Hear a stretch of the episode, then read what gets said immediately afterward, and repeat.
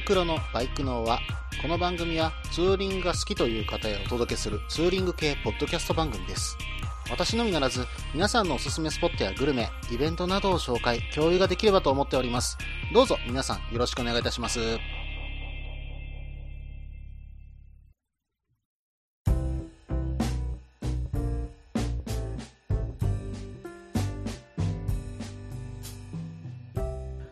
始まりました。第8回ですね。バイクのは、お相手はタククロです。どうぞよろしくお願いいたします。えー近況としてですね、えー最近はちょっとお散歩ツーリングとかにハマっています。朝ですね、ちょっと早めに出まして、え2、3時間程度、え行くようなツーリングにちょっとハマってるんですけども、あの、近場にですね、ちょっと私の方、えー能勢町とかですね、え六甲山の方がありまして、えこちらの方にフラッと出かけて、えーまあ、六甲山でしたらね、あの、大阪平野を一望して、それから家に帰ってきて、それから、えーまあ、お昼ご飯をね、えー家で普通に奥さんと一緒に食べるといったようなツーリングとかもしたりしております。まあ、あの、近場でもですね、あの、私はちょっと能勢町の方とか、六甲山の方とかも結構好きでしてね、大体サンセットドライブウェイの方をずっと走ってくるんですけども、そのサンセットドライブウェイと、えっ、と、裏六甲ドライブウェイですかね、えーこちらの方の、えー重なる交差点のところに駐車場があるんです。えー大体私そこに行って、えーコーヒーを飲んで、えーそれから自宅に帰るといったような、えーツーリングをたまにしてたりします。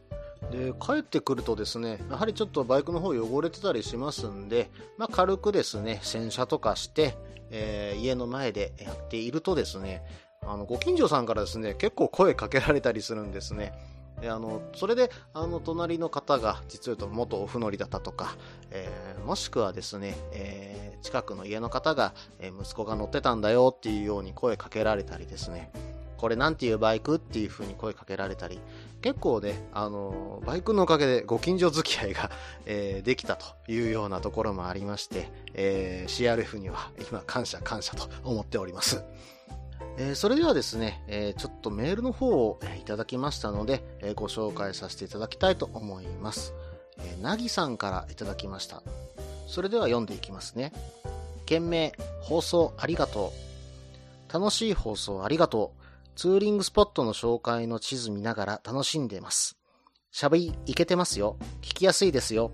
マイペースで言ってください。応援していますよ。ありがとうございます。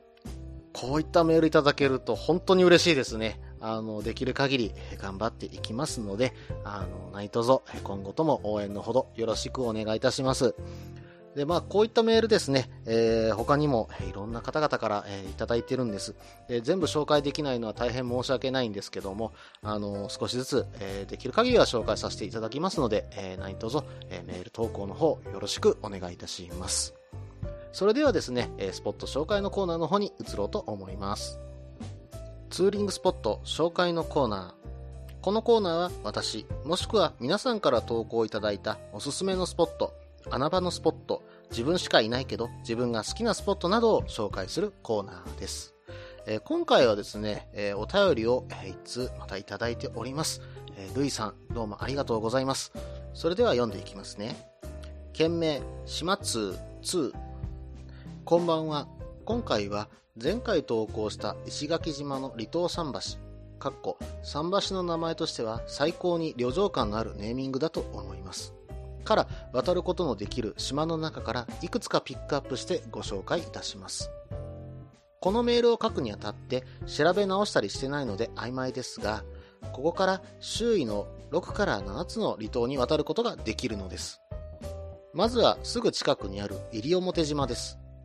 八重山諸島の中では大きめの島で保護の観点でしょうか島を一周する道はありませんマングローブや滝など見どころも多いのですが私的に印象深いのは西表島の脇の由布島です、えーちょっとこの後の文章少しちょっと飛ばさせていただきますね、えーと干潮時には浅瀬を歩いて渡ることもできるのですが少しでも満ちれば海に隔てられます。え20年以上前のアウトライダー誌の投稿写真で見て衝撃を受けた場所でして渚ドライブウェイのように浜辺を走るどころの話じゃありません。島と島の間をそれも海を走ることができるのです。浅いとはいえ、海上、海面の上です。南国の海上を疾走する絵面はこれまた日本には思えません。なかなか自分の車両を持ち込むのは手間ですが、機会があればぜひ。ただし、走行後の車体は塩水まみれですが、最南端の波照間島は大きさ的にもバイクを持ち込まなくてもいいかなと思いました。一方で、可能なら自分のバイクで走ってみたいのが与那国島です。3日から4日おきにある船、かっこ旅人には通称ゲロ船と呼ばれていましたが、私的には沖縄本島から大東島に行く外洋を渡る船の方が真の〇〇船だと思うのですが、えー、しかないので、これまた社会人には難しいところなのですけど、飛行機で行ってレンタルバイク、えー、かっこ原付スクーターを借りる方法なら割と現実的だと思います。与那国島は、えー、土地の言葉でドナンと呼ばれていたそうで、えー、渡るに難しいと書いて、えー、ドナンですかね、と書くそうです。潮の流れが早く行き来が難しかったのでしょうね。与那国島は日本最西端に位置し、もう何というか台湾の目と鼻の先にあります。この島の魅力は島の規模に対して標高があり、白い砂浜ではなく、えー、岩礁でできたゴツゴツした風景と最果てゆえのサバイバル感でしょうか。何かこう文化的な沖縄感が薄くて建物をはじめとした生活感があまり沖縄っぽくないです。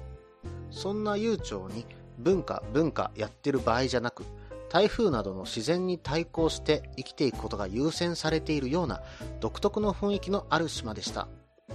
特に与那国馬という野生馬がいる区域は日本離れしていまして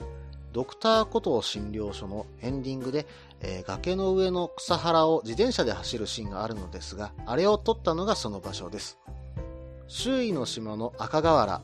石灰岩の石垣赤瓦の家、三味線の音色、などといったいかにも沖縄らしい雰囲気が薄い島でした。わかりやすい情景の、えー、竹富島と対極にある生々しい最果て感が魅力の島でした。あ、そういえば石垣牛の話が出ていましたが、松阪牛のように、えー、国内様々な土地で生産されている和牛の多くは八重山諸島で生まれた子牛が出荷されているそうです。そう思うと、石垣牛、美味しくて当然かもしれませんね。えー、ルイさん、どうもメールの方ありがとうございました。さあ、来ましたね。えー、ルイさんからいただいたお手紙、えー、島ツーリング第2弾ですね。えー、それでは、えー、メールの内容を少しずつ、見ていきますね。えまずは載っていたのが、西表島ですかね。えこちらの方は確かに石垣島の方からフェリーで、渡ることが確かできたかと思います。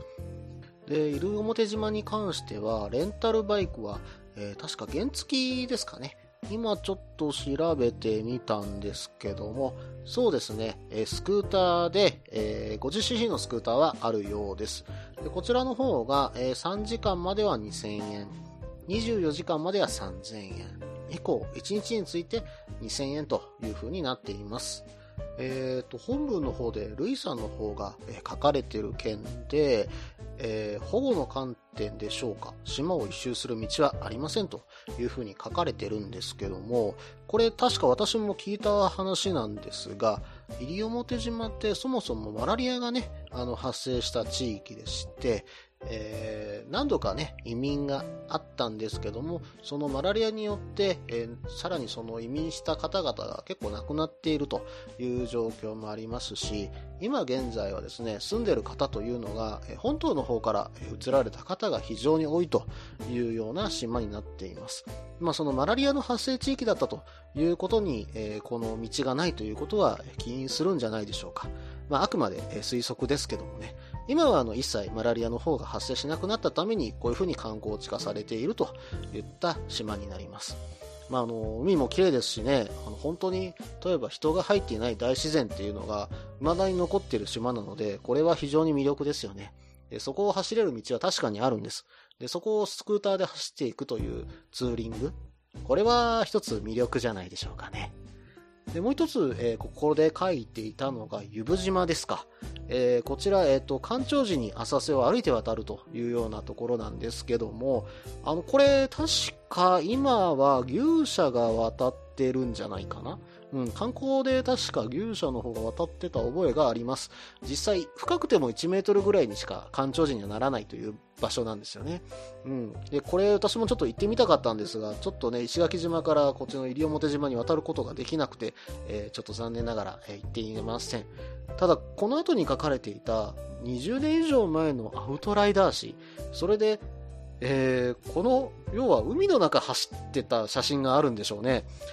こんな魅力的なことできるんですかね。まあ言ってしまえば牛舎が走っているということになると、えー、一つの道路として、えー、見立てられているかと思いますので、確かに、えー、走ることはできるかと思うんですが、ですがですよ。さすがにちょっと申し訳ないです。僕もちょっと海にバイクをつける自信は、勇気はちょっとないですね。えー、多分レンタルバイク、まあスクーターじゃちょっとさすがにこれはいけないかなという状況です。まあちょっとね、あの夢のある、まあ海を渡るっていう夢がね、あるかと思いますので、えー、ぜひ行った方は、あの、ぜひ教えてください。どんな体験だったかもぜひ教えていただければと思います。それでは一旦この辺りで前半を終了しようと思います。続きは後半です。みんなでバイクの輪を広げよう。ツーリングスポットデータベース番組バイクの輪は毎月2回程度不定期更新中です。皆さんよろしくお願いいたします。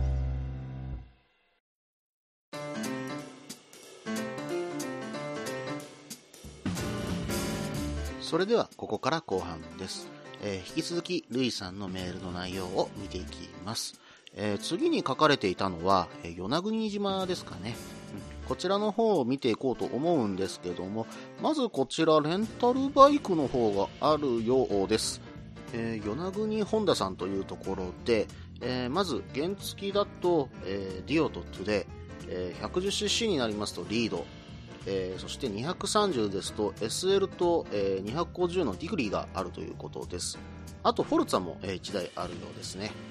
えー、与那国島はですね、だいたい一周周囲が26キロから7キロぐらいですかね。まあ1日で、え、外周回って、え、中の内陸も少し、え、見て、え、ゆっくり観光して回るツーリングスポットとしてはいいんじゃないでしょうか。で私、あの、ルイさんのメールで一つ気づいて、え、調べさせてもらったんですけども、え、白い砂浜がないというふうに書かれていたので気になったんです。え、それはなぜかというとですね、石垣島、こちらの方は白い砂浜なんですね。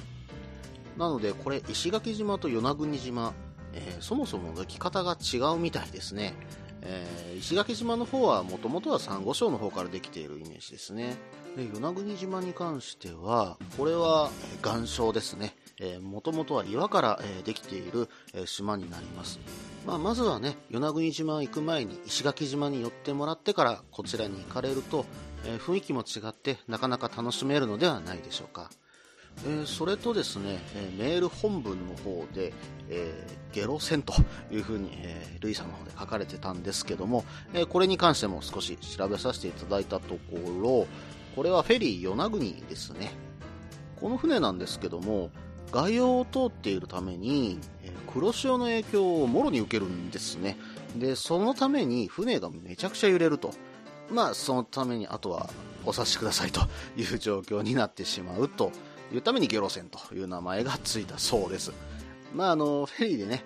さすがに酔ってしまうのも辛いと思いますので、さすがにあの、酔い止めか、もしくはですね、一応あの、飛行機の方もありますので、まあ、そちらの方も、え一度調べてみてください。え、ー、と、この後に書かれていたのは、あ、そうですね、ドラマのドクターこと診療所の件ですね。えー、こちらの方は確かセットの方が残ってたと思うんですが、はい、えー、ちょっと今調べてみました。えー、ドクターコトー診療所のですね、えーと、撮影に使用したセットが日川というところに残っています。で、その診療所自体が残っていまして、えー、内部が見学できるという風になっています。あの、ちなみにですね、与那国空港とか、えー、港の観光案内所、こちらの方でロケ地巡り用のパンフレットを配布されているそうですので、えー、このパンフレットを使って、えー、ゆっくりバイクで巡ってみるというのもいかがでしょうか？えー、ではですね、ちょっと与那国島の方で、私ちょっと気になったものを発見してしまいまして、ご紹介させていただこうと思います。えー、花のお酒と書いて、花咲という、え、お酒を見つけました。で、これがですね、あの、スピリッツなんですよね。えー、まあ、あの、アルコール度数45度を超えた場合は、えー、税法上スピリッツというふうに言うんですけども、製法は泡盛です。でも、与那国のね、ずっと昔から根付いている、えー、この花咲というお酒なんですけども、え、アルコール度数はなんと60度あります。えーと、ちなみにですねこの花咲というお酒、えー、少し文化の方が島の方と関わりがありましてちょっとご紹介しようと思います、えー、島の文化としてですね亡くなった方をですね仮装せずに埋葬するという、えー、文化がありました、えその時にですね、え花咲を2本、え1.8リットルですね、え一緒にお墓の中に入れて、えこれ7年後7年経つとですね仙骨の儀式というものを行うんですね。でこの時に、えー、遺骨を取り出して墓の中に入れた、えー、花咲で、えー、遺骨を清めて、え最後に、え花咲をかけて火をつけて燃やして位牌にして再び墓の中に入れるといったような儀式があったそうです。でその時に使うのは1本。で、えー、最初に埋めたのは2本ありましたのでもう1本の方は、え、7年経って、え、空数、古酒って書いて空数ですね、となった、え、花咲を飲んだり、酒の飲めない人は、え、個人が7年間大事に育てた薬として体の悪い部分にこの、え、お酒を塗ったりして、え、悪い部分を個人に直してもらうという風習から、えー、与那国島の生活には欠かせない、えー、文化として大切にこのお酒が守られていたというようなお酒になっています。ちなみにですね、この花咲の、え、名前の由来なんですけども、えー、これ、泡盛の度数を測るときにはですね、一定の高さからグラスの中にお酒を注ぐんですね。で、そのグラスの中にできる泡の盛り具合、これでですね、度数を決めていたということなんです。ところがですね、この花咲なんですけども、その時にできた泡の量、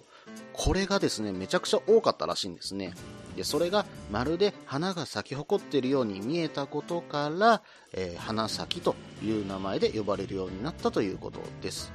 で、ちなみにですね、泡の盛り具合で度数を測るという手法の中から、泡盛という名前も誕生しているということです。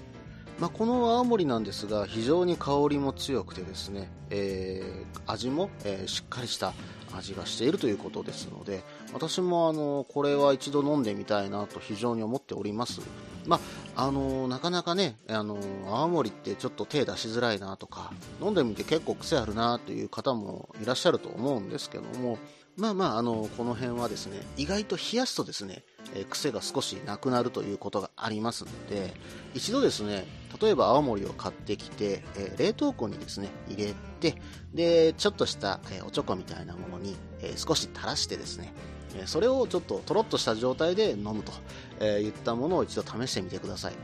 あの、癖がついてですね、あの、このお酒のですね、多分、甘みとか、え香りが非常に出てくるかと思います。まあ、この飲み方はですね、え他のスピリタスでも試せるかと思いますので、一度試してみてください。まあ、あの、与那国島に行った際のね、お土産には、あの、ちょっといいんじゃないかなと思って紹介させてもらいました。えっ、ー、と、それと次に書かれていたのは確か石垣牛でしたよね。で、この石垣牛に関しては私も少し調べてみました。で、大体年間8000頭ぐらいですか、えー、こちらの方を、えー、日本本土の方に、え、出荷されているそうです。でちなみにですね、あの、この中の9割は、え三重県、もしくは滋賀県に、え出荷されているとのことです。まあ、おそらくですが、えー、まあ、近江牛とかですね、えー、あと松阪牛ですか、え、こちらの方には、え一部、え入っているのではないでしょうか。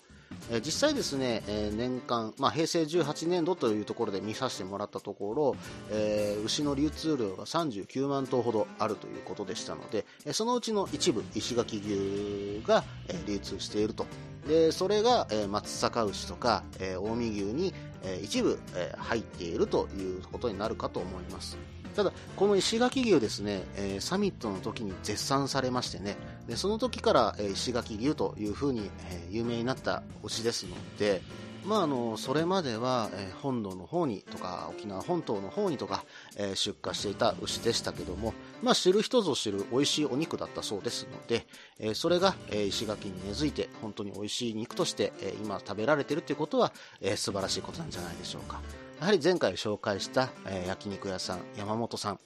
えぜひ食べに行ってみてください、えー、それでは、えー、ツーリングスポット紹介のコーナーを終了しようと思います、えー、ルイさんメールの方どうもありがとうございました。またメールの方お待ちしております。それではですねちょっとエンディングとして少しお話しさせていただこうかと思います。えっと、今ですね、私の方で一つコーナーをですね、増やそうと思っています。まあ、あの、私の方で今考えているコーナーが、えー、ツーリングアイテムのコーナーというものを増やそうと思っています。まあ、あの、ツーリング出かける時のですね、えー、例えばこれは非常に便利だよ、これは使ってるとすごい楽だよっていうようなものを、えー、紹介、もしくは皆さんから投稿いただいてお話しできればと思っています。まあね、あのー、100均とかでもね、そういったものとかあったりすると思いますし、当然ね、各メーカーから出ている、えー、グッズも、えー、紹介していけたらなと思います。まあ、あの皆さんがね、え知っているというふうに思っているものでも、えーと、他の人に聞いてみると、そんなの知らないよ、何それって言われることも、え結構ありましたんで、私なんかあの、ゲルザブとか正直知れませんでしたからね。あの、ゲルザブとか知ったのはここ最近、そうですね、やっぱり旅バイクさんで放送を聞いて、えー、初めて知ったようなものですから、まあそういったものの紹介からでも私はいいと思ってますので、一つずつ何か紹介できればなと思っております。ぜひ、えー、メールの方いただけたらと思います。